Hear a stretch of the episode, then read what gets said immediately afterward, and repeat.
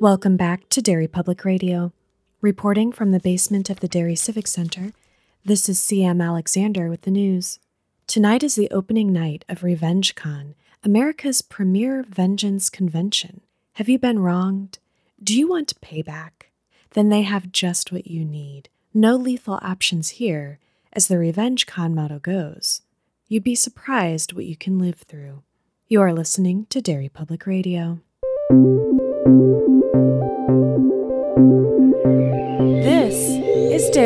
Public Radio.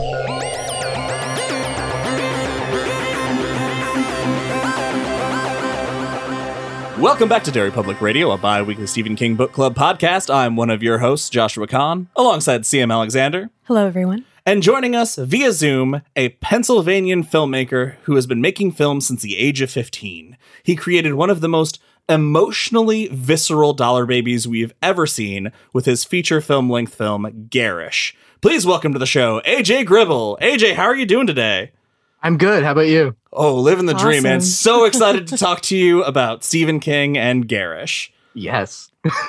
Now, if you've uh, if you've heard the show, you know that uh, before we can get to the interview proper, CM holds the keys to the rest of the interview with her very well thought out, meticulous questions that you will need to answer correctly in order to pass on. Are you ready for that challenge? Ooh, let's see.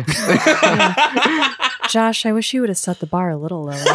I no, this one's really hard for me because of how dark this one is. I can't think of anything cute or funny that would be appropriate, like a bit. So I'm not going to do a bit. I'm, I'm just going to straight up ask you. I'm just going to shoot from the hip with my questions. Oh. Okay, sorry. okay, my first question: What got you into Stephen King? What was your introduction to his work?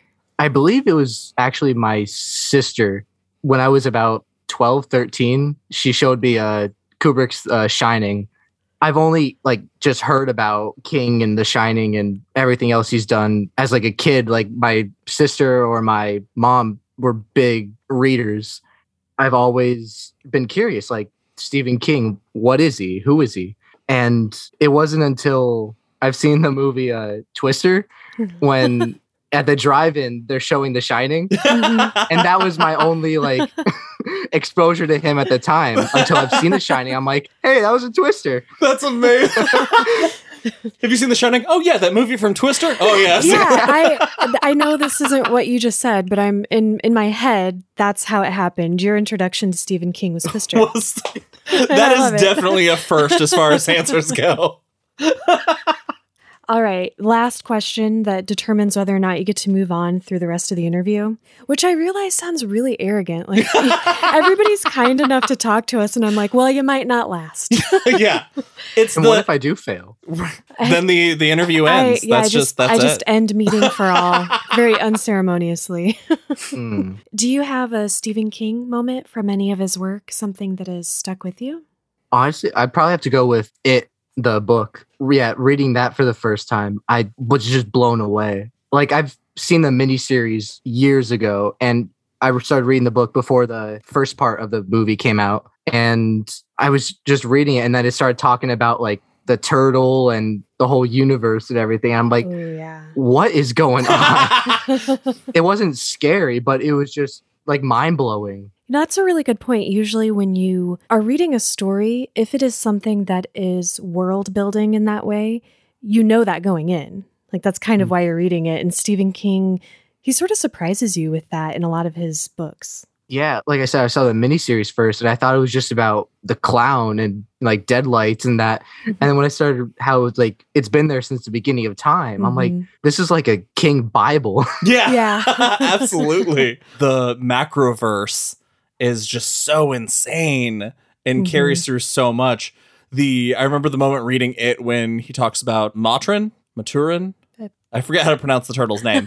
that like him choking to death on a universe. I was like, what the fuck is happening? Such a great moment. Well, you you passed the test because you brought up the multiverse. So, Yeah. I mean that's that's a surefire way to to win.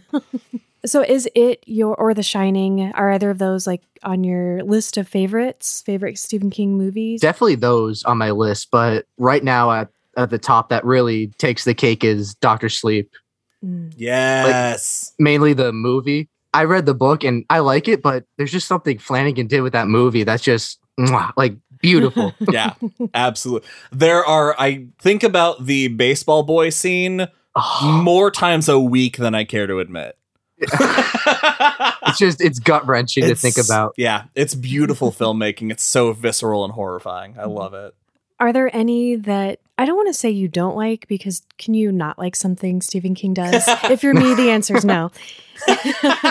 any that just sort of missed the mark for you, or in a way that maybe you would think, oh, I want to see this redone. I want to see another go at it. Honestly, Maximum Overdrive. Like I now hear me out. Like All right. it's goofy. right. it's so goofy. But um, I remember reading like a few years ago that Joe Hill wants to take a crack at it, and I'm like, okay, Hmm. maybe there's something there that can be redone. Oh man, I'd sign up for that right away. Yeah, he, he said it'd be like about like electric cars and them kind of just like Oh, the. AI of them. Everything That's- is KITT from Knight Rider. That is. oh my gosh. So, uh, AJ, you you did the Dollar Baby of Garish that was originally from Cain Rose Up. I'm sure this is an annoying question for you to get asked being so young. As we talked about in the intro, you made your first movie when you were 15. At that young age, what started your love of filmmaking? It was just making short little films with my friend with my iPod. Like, nice. we would just go outside and we're like, hey, what could we make that's funny or stupid? And we have like so many shorts that we just made for fun. And as I started getting older, I'm like, you know, this would be something really cool to do professionally. So Mhm. when I was 16, I started going to my Votech school for audiovisual. And for the next few years, I started learning how to actually write something professionally, how to film, how to edit. And it all just started from that. Do you remember not necessarily a Stephen King movie or anything, but just a a movie or thing you saw that really made it click? Like, I want to do that. Any like directorial influences, things like that. Honestly, probably the um, Evil Dead movies. Like- yes. I, I learned about them in my audio visual class. And we were watching something on Sam Raimi, how he didn't really have a lot of money for the first Evil Dead movie. And then we watched it in class and and I'm watching, I'm like, amazing. they didn't do this for like a lot of money. I'm like, I could try doing something like this. And obviously not to that extent, but just making something and putting it out there. I just thought that was the coolest thing. That's amazing. It's the passion that moves forward so much of film just blows my mind when you see things like that and you're like, "Oh fuck, I can do that. Let's make that happen." so you you adapted the short story Cain Rose Up into Garish. For anybody who hasn't read it, what uh what is Cain Rose Up? Can you give us the plot of that story? Cain Rose Up is a short story from his short story collection, Skeleton Crew. And the story is mainly about a college boy named Curt Garish. Uh, it's like the last week of finals, and he's not feeling the best. uh, he he starts walking back to his dorm, has some really horrible thoughts about other students, and then basically at the end he flips and just starts shooting up the school, and that's about it. Was this the story that you, the Dollar Baby, you knew you wanted to make, or were there others? Like, what drew you to this one specifically? what drew me was I got it in 2018, and that's when every week you just heard of like Mhm. new shooting in this school, shooting in this school, and it's like, is it going to stop? I remember seeing that story, and it was saying it was from the 70s. I'm like, this is still a topic that resonates today, Mhm. and I'm like, this would be something interesting to tackle in a short film. And boy did you tackle it. One of the things that I, I really loved about your adaptation uh, you changed quite a few things because given the the short story i believe the short story begins with garish entering the dorm and that's where yours ends pretty much. Your- the Mhm. last five minutes of yours is the, is the short story and you built so much world around this but the first thing I want to talk about is the major change of changing the gender of our protagonist to a female. Can you talk a little bit about what provoked that change? Yeah. And first, before I tackle that, I know a lot of book fans or King fans are usually mad if there's changes from like the book, but uh, I felt like this one, it wasn't like necessary, but it was something interesting to tackle because when I originally wrote it, it was just like a perfect word from word, page to page, like adaptation. And the script was only like 10 pages. So I'm like, Mhm. that's only a 10 minute short. And I started thinking, like, all right, first, maybe some backstory, how Curt, when it was, could turn out like this at the end. And I looked back at all them, like the shootings, it's like, it's all guys. Mhm. So I'm like, what would maybe want a girl to possibly be provoked and leading up to possibly a shooting? So I figured that was something interesting to put in the film. I really like something you touched on just a minute ago about fans maybe not appreciating some changes in an adaptation, but I feel like just in this past year since the festival and everything, we've all sort of been learning that when you adapt something and you're true to the spirit of it, but you're also true to the spirit of your vision too, I think that enriches it in a huge way that fans and audience members, if they're not just your sort of, not to be offensive, but like your popcorn general audience, I think they they get that and I think they appreciate it. Yeah, I, I totally agree. I like the way you worded that actually. The fans could appreciate the original story still in it, but also Mhm. the artistic vision of the filmmaker both combined, and it makes something special. And that's how I feel I tried to do it. Like the story is there. It's just there's a lot more story that was original that really wasn't in the story. Like Garish's father being, I think it was a priest. Like it was in one sentence in the short story, but it was still in this film. It was it was there. taking a character to a breaking point is always so intense to watch but i think it adds it when you see at the very beginning how i don't know color by numbers her life was at the beginning. Hmm. it seemed like when you showed her uh, when you introduced this character it seems like her whole life has been planned out for her. And if she you know just does what she's told that things will be okay. And your film almost starts out with her immediately breaking the rules and she has like having her friend bring her a change of clothes so she doesn't have to dress that way when she meets this group of people. And it all just kind of goes out of control from there. When you were creating this spiral for her to go down how far back did you take that? Like i want to start right from jump street her breaking rules and making mistakes. Was it in, intentional that you wanted the audience to see her start breaking small rules and it escalate that way? Yeah, in a way, yes. Like I wanted to show. Obviously, it wasn't shown too much in the film, but like like you said, she was like normal a little bit in the beginning, and then it was her first day of college, and her friend, she's like, "Oh, you can't dress like that." Like it's already like evil starting to take over, like right from the beginning, and then scene by scene, there's something that just keeps eating at her or destroying her. And then obviously it all leads up to that final 10 minutes of where the actual short story is. And it's like, it all makes sense.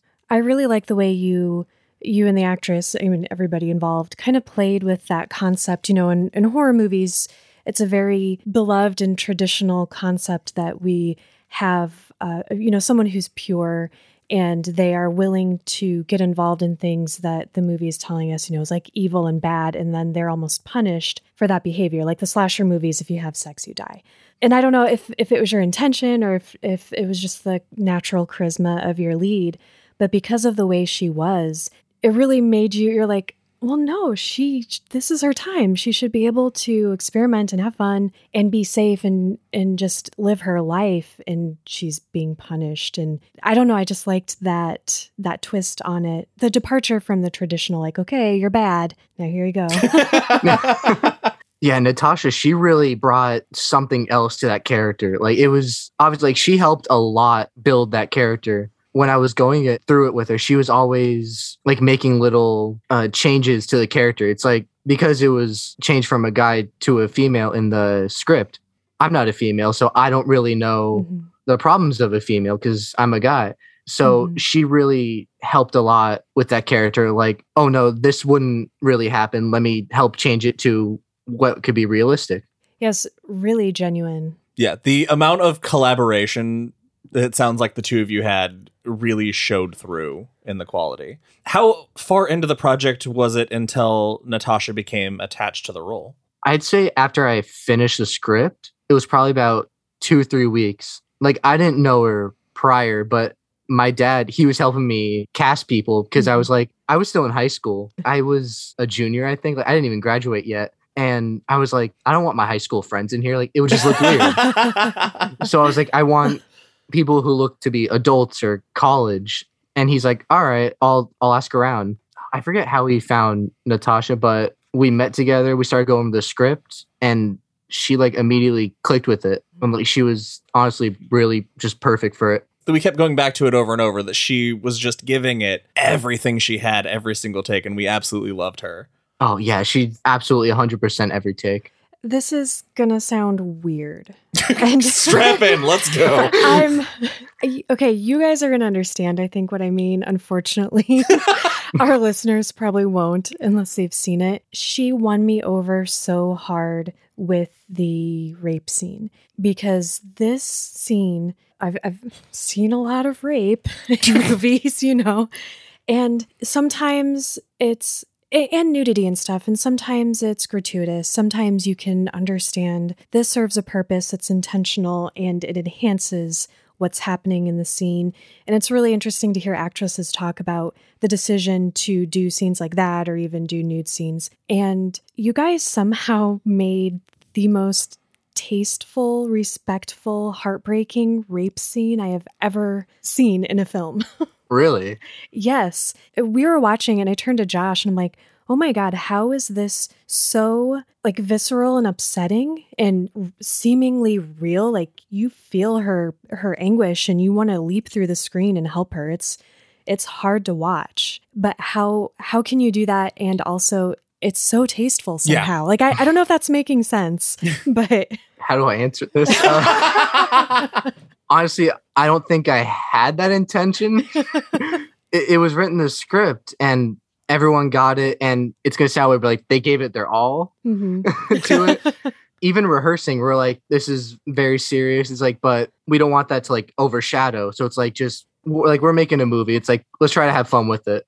Yeah Mhm. Obviously, it came out, like you said, like serious and tasteful and heartbreaking. I don't know if we had that intention at first. It was just all meant to be serious for the story. and i think that shows through that it did not that scene was not something that was i guess i don't know how to phrase it an umbrella that loomed over the whole thing It- it, was so impactful it was so brief and the reaction of all the characters following that moment Mm. was Mhm. so real and i think that's what made it it wasn't gratuitous in action and it was honest in the follow through Yeah, it wasn't cheap. yeah It wasn't like, oh, this is it. This is the thing. You know, some people kind of use that to carry everything else. And this was like, I don't know, it seemed important to you guys and it seemed respectful. Right. Yeah. Like you said, slashers, like they just use it for one scene and it's like they'll die or whatever. Mhm. And it's like, Well, it's something in slasher movies. You're like, yeah. And I mean, you would not cheer this scene at Right. all. okay. So sorry. I, I should have saved that for the end. I really brought the mood to a weird place. yeah, I, I'm sorry. I didn't really know how to like, No, it, Answer it that. was my fault because I, I guess I didn't technically ask you a question. I just went on about how cool I thought the rape scene was. So that's on me. It's going to sound weird, but when my mom watched it, she kind of, she didn't really say that, but she was like, man, like after like that rape shower scene, she was like, you really had this scene really tasteful without showing much. Yeah. Absolutely. And I'm like, thanks, mom. You know, you know what? This is just okay. That settles it. This Yeah. is just a thing women are going to tap into when they see this. Yeah. I guess. no, and I think it, it already speaks to your inherent talent as a director to in the way it was shot, the way it was edited, the way was, the whole thing was executed. So I, yeah, huge kudos to you for even if it wasn't as intentional, you nailed it. Thank you. and like you said, uh, how it like resonates with women. I remember at the Stephen King Rules Film Festival reading the live chat that was going on. Hmm. A lot of the women there were saying that there should have been like a trigger warning or like how they relate to it. Mm. Wow. Yeah. Yeah, that that's a testament to how authentic it can feel for sure. Now, you made this movie when you were a junior in high school. What was that like? Did like your, your friends or like peers at school think it was weird that you were making a Stephen King movie? And way to make me feel retroactively like a loser for not doing anything in high school. Oh no, my school made me feel like a loser. So like Oh. they did not like support it at Oh all. Oh no. That's wild. That's Like- such a huge deal. Yeah, Like my school didn't, but my local papers did. I'll try to Hmm. find it. I'll send you a picture. But Yeah, that'd be awesome. I was actually on the front cover of our like local magazine here for a while. nice. That was really cool. But then uh, my school, uh, I get one of my uh, my aunts. She worked at the office at my high school, and she took the paper and she hung it on like the bulletin board in front of the school. A day later, they ripped it down. Wow. You know, that sounds I- like they were just jelly. Yeah, psh, for sure. I think so. my friends and my classmates, they thought it was awesome. They're like, Mhm. yeah, go you. You made a film. Yeah. and then my audio visual friends, they were kind of jealous too. They were like, I was like I said, I was a junior and they were seniors and they haven't made a film yet. and you made a Stephen King film. Yeah. And that, I mean, honestly, that is so cool because I think there are a lot of people, especially people who love horror, who've had those thoughts and feelings in those moments where, like, oh, I wanted you, like, have those desires. So I'm just curious, what made your desire so something that you could turn into a tangible product at such a young age? I think it was just the drive of just wanting to do something big. Mhm. Like like I was 16 and I've only done little short films and seeing that young filmmakers could do a Stephen King movie, it's like that's the best thing ever. Yeah. And having the rights for one dollar, I can do that. and I can and that- afford it. yeah, I can. afford Once I got that letter back saying, "All right, you can do it," it's like, oh, this is real. and just off I went, and the support from my my family and my audio visual teacher, Mr. Shaner, they were all amazing with me, and I honestly couldn't have done it without them. when you applied for the Dollar Baby, did you think there was any chance you were going to get it? I thought no, because I I even put down, I'm like, hey, I'm 16. Is this is it cool to do? And like, yeah. I hope like- I hope you said that like exactly. Yeah. I hope you're not paraphrasing. I will find the email. Perfect. I, I, I, I, of course, I saved it. yeah, you should have it framed, man. You got a lot of bare will- space on the wall behind you. Fill it up with. yeah. Blow it up. No, so when all's said and done, what is it that you wanted an audience to take away from after they watched Garish? Well, the first, not shoot up a school, Uh, Good, strong first step. It's a good Yeah. message. and second, to just like just be kind. Like, don't be an asshole to people. It it, it takes nothing to be kind. Th- that's one of the things that I really loved about not only the film, but uh, watching your interview when you. Uh, we watched your interview, obviously, during the Stephen King Rules Dollar Baby Film Festival about that just being kind and listening because you watch this movie and you realize that if if Garish had just one person she felt she could have been honest with, hmm so much of this would have changed. Yeah, that was the biggest thing. And it's like she did have friends, or at least one friend, and he wouldn't even listen. The other actress you had who was just horrible to her, like Yeah. that. I mean, could it, she did a really great job because I wanted to strangle her. I was like, I hate her so much, but which is a compliment. Was any of that intended to be like just literally how she was acting, or was there a part of her performance that was supposed to be for us, the audience, to see how our main character was feeling? You know, when something terrible happens and you feel alone and like you have no one to turn to, people are sometimes horrible, but sometimes too, small things they do that may not be meant to be an injury still injure you. And I was just wondering, were all of her actions really that, or was that being filtered to the audience through Garish's experiences?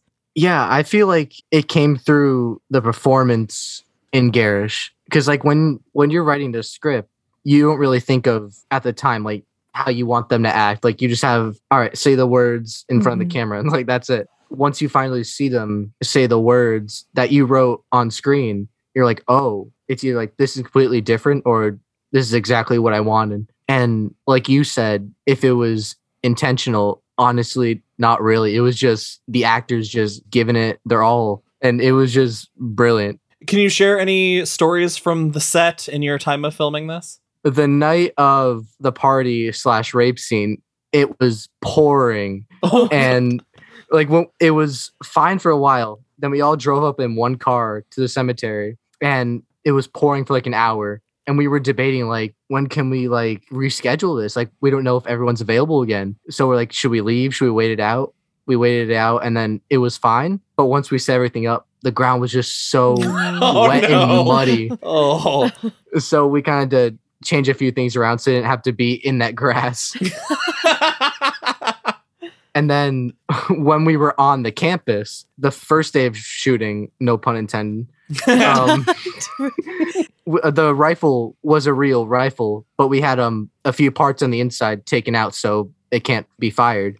We told security and they were like, "Oh yeah, you guys are fine." And then comes the second day, they must have switched security guards and they didn't tell them. that we were oh filming. no! So once we brought that rifle out, they came to us. They're like, "What the hell? What's going on here?" Like, we told there's been a rifle on the campus. I'm like, "We're we're filming. We have permission." Oh. And they're like, "We've never been told." I'm like, "I've got the papers. Like, I've got the emails here." so we had to stop Oh for a my while. And they're like, Wow. "All right, just be careful. Uh, Like, we'll keep an eye on you." Just be careful. Don't shoot anybody from up here. On one and then we didn't see them the rest of the day. it's it's nice they were paying attention and they cared, but like, come on, everybody, do your job. yeah, stay in the loop, man. exactly. And where did you shoot the college scenes? Uh, at King's College in Wilkes-Barre. How were they? Uh, how receptive were they to you filming a shooting scene there? I filmed it at the end of May, so summer was just starting. So the students were all gone and the dorms were all cleared out. I had a radio show there and I talked to a few people. I'm like, hey, how could I possibly film a Stephen King movie here with permission? And I had to send a few emails back and forth to like the higher ups at the college. They were really cool with it. like I, I even sent them a script. I'm like, hey, if you guys are cool with it, here's the script. See if you if you're okay with it. And they're like, yeah, we'd be happy to film this here. That's awesome. I'm like, okay, okay sweet. I was like, let's jump back a second. You had a radio show on the college campus. what is this? Yeah, um, for about like two and a half years, I had a rock metal radio show there when I was still in high school, That's amazing. and it was called Deep Cuts. That's Jeez. awesome. Deep cuts. I like that. So, what has the response been to people who have seen the film? You got the response from the Dollar Baby Film Festival, obviously us right now, but uh, the cast and crew, family, what has that response been like? Uh, cast and crew, they love it, and uh, my family has been mixed. I, I won't. At name right, at right about the cemetery? Is that about when they became mixed? Yeah, and the ending. Sure. Yeah. It's a dark ending. It's not a happy ending. That movie. No, no. But um, I won't name who in my family, but a lot of them were like, "Oh, this is great," and then half of them were like, "Oh, good job." I sure wish you didn't kill those people at the end. Otherwise, this would be great. Oh, you mean Uh, the point of the story? Cool. in, in my defense, I'm like, "Hey, this is Stephen King." Oh, yeah, that's Yeah, true. he made it dark, not me. Just blame King. Has it been shown anywhere besides the Dollar Baby Film Festival? No, it hasn't. I did a little premiere at my local movie theater when it was just the um, the short before I did like the whole prequel for it. But uh, other than that, no. Where do those two things separate? You you shot the original and then you went back and you did this the more of the prequel story. What was the timeline in shooting those? Before I go into that, I'm blaming uh. Natasha for that. She's not here to defend herself. Go for it. No, I'm gonna go all out. The short was done. We screened it, and I was like, "Oh, that's that." And then a month or so goes by, and I'm like, "Hey, what if I add one more scene into it, like a little backstory?" And I was talking to Tasha. I'm like, "Hey, how would you feel about possibly coming back?" She's like, "Oh, that'd be a great idea." And I'm like, "All right, well." I have this one scene. It'll be like one minute. And she goes, Oh, great. And then I don't hear from her for like four or five days. She comes back. She's like, She gave me like a 30 page paper. She's like, she slams it down. She's like, I got an idea. That's amazing. And I'm reading it. I'm like, at first, I'm like, we already filmed it. I'm like, what? you want to just all go back? And then I keep reading it. And I'm like, hey, there's something here. and it was about a month after that. Then we all got back together and shot all the prequel stuff. It sounds like you two have a really great working relationship and collaboration. Have you done anything else together? Do you have anything in your future that you're going to work on with her?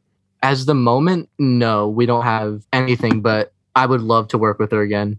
So if you could, after everything you've done, how it's all turned out, if you could go back and give anybody a piece of advice if they were doing their own Dollar Baby, what would that piece of advice be?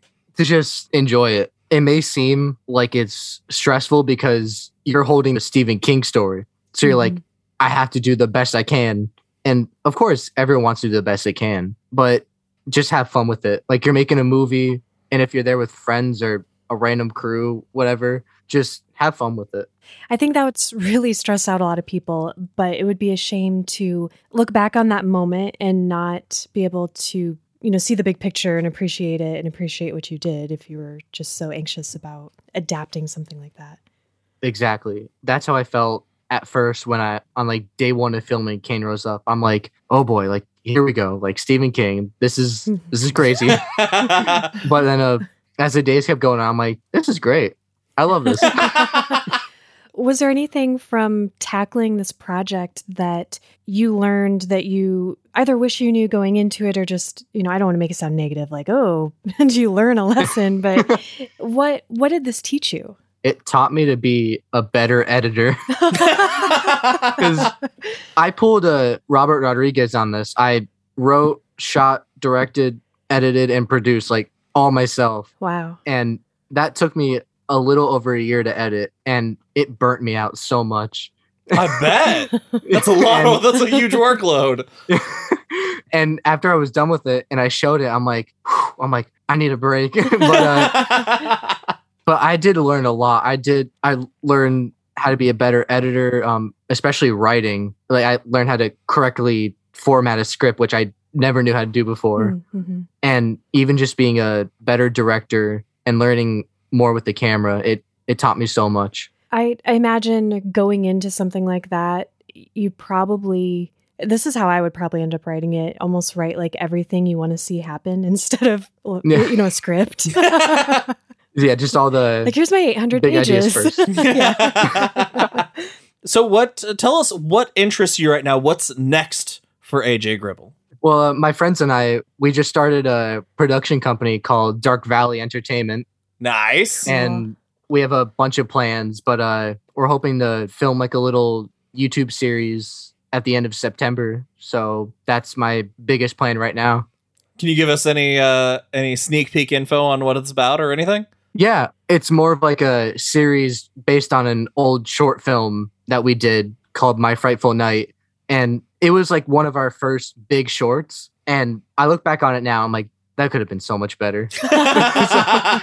so we're kind of like rebooting it as like a little series to give it more of like better story and give it more of like a horror vibe to it, which I feel like we missed on the first time. and I'm excited. Where can people keep up to date with that if if they want to check it out or see what else you're doing? They can follow me on Instagram and Twitter, but I don't recommend my Twitter because I just shit post. so my Instagram- At least you're honest about it. Yeah. so my Instagram would be more news on my filming projects and also my YouTube and Instagram for Dark Valley. That will be where all my projects will be. Awesome. That's it for this episode of Derry Public Radio. As always, thank you for listening. Join us for our next episode. For CM Alexander and AJ Gribble, I'm Joshua Kahn reminding you have fun and do the best you can.